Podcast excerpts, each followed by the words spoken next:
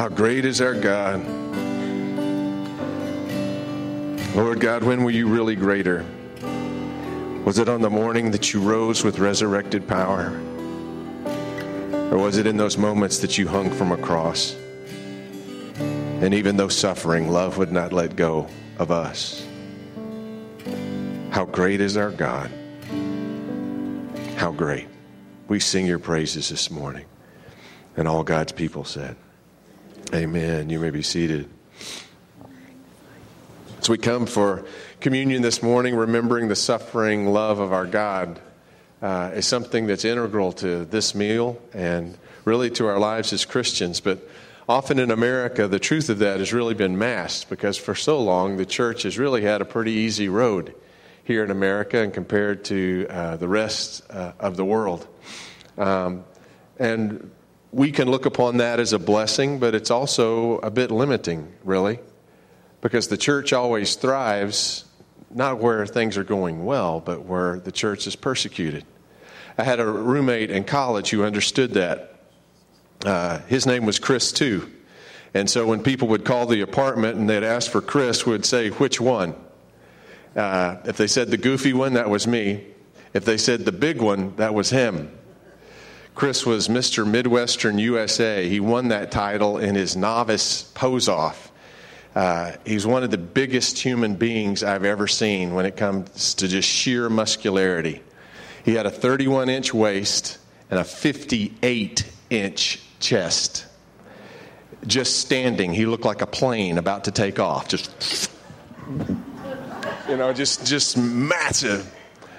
Uh, and the key to his great size was the regularity with which he worked out. He would pump iron every day. I remember days when he had 104 degree temperature, he would still show up at the gym, every day at the gym.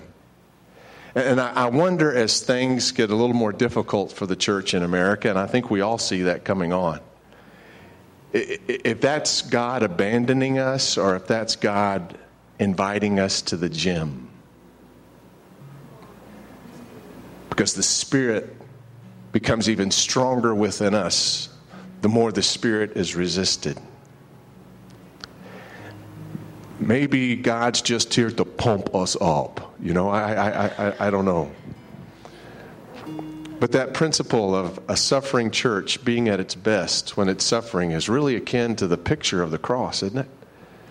Isn't that where his love showed the most? Isn't that where it was most uh, visible to the world is when Christ was suffering, is the greatness of his love really revealed. That's been true in history. I've been reading a book that Cheryl gave me called The Insanity of God. And it tells of a time in the USSR in 1950 when the church had known some of its greatest persecution, and yet there was a revival uh, uh, underground in little 20 person size churches so that they could not be observed publicly.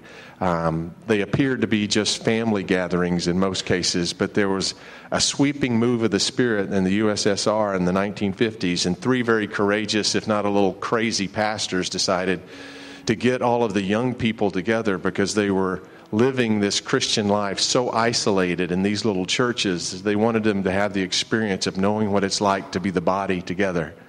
And so they rented a place in Moscow, and 700 people under 25 years of age showed up for this conference. And the pastors challenged them. They said, Before we leave here today, we, we want to understand how well you know your scriptures.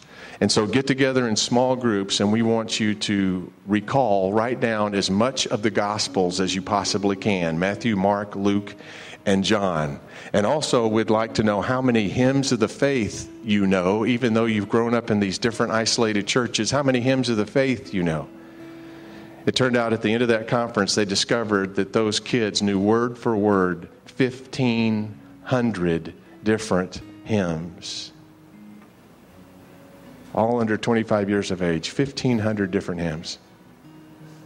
But not only that, they translated the Bible word for word, all but six verses Matthew, Mark, Luke, and John.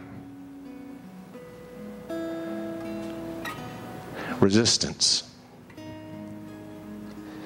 Sometimes that may be the key to the persons we become even to the church we can become.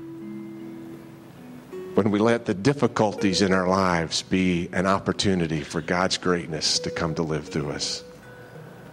Are you feeling some resistance this morning in your life?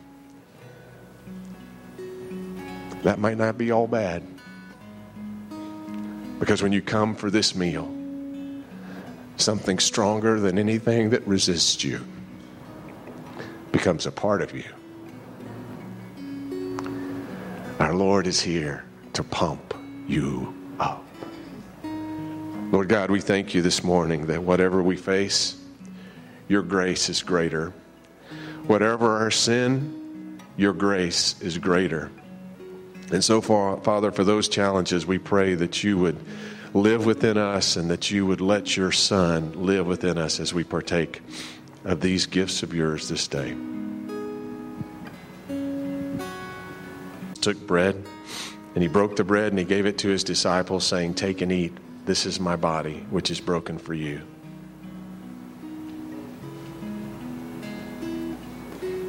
And after supper, Jesus took the cup. And he gave thanks to you, our Father, and he gave it to his disciples, saying, Take and drink from this, all of you, for this is the cup of the new covenant poured out for you and for many for the forgiveness of sins. Do this as often as you drink it in remembrance of me. And so, Lord God, in remembrance of you, we do these things. We pray that you pour out your Spirit on these gifts of juice and bread.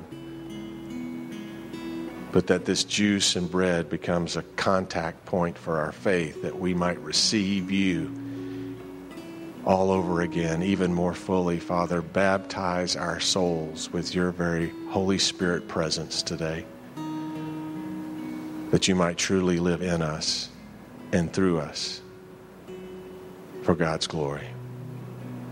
We ask this in the name of your Son, who taught us to pray, saying, Our Father, who art in heaven, hallowed be thy name. Thy kingdom come, thy will be done on earth as it is in heaven. Give us this day our daily bread, and forgive us our trespasses, as we forgive those who trespass against us. And lead us not into temptation, but deliver us from evil. For thine is the kingdom and the power and the glory forever. Amen.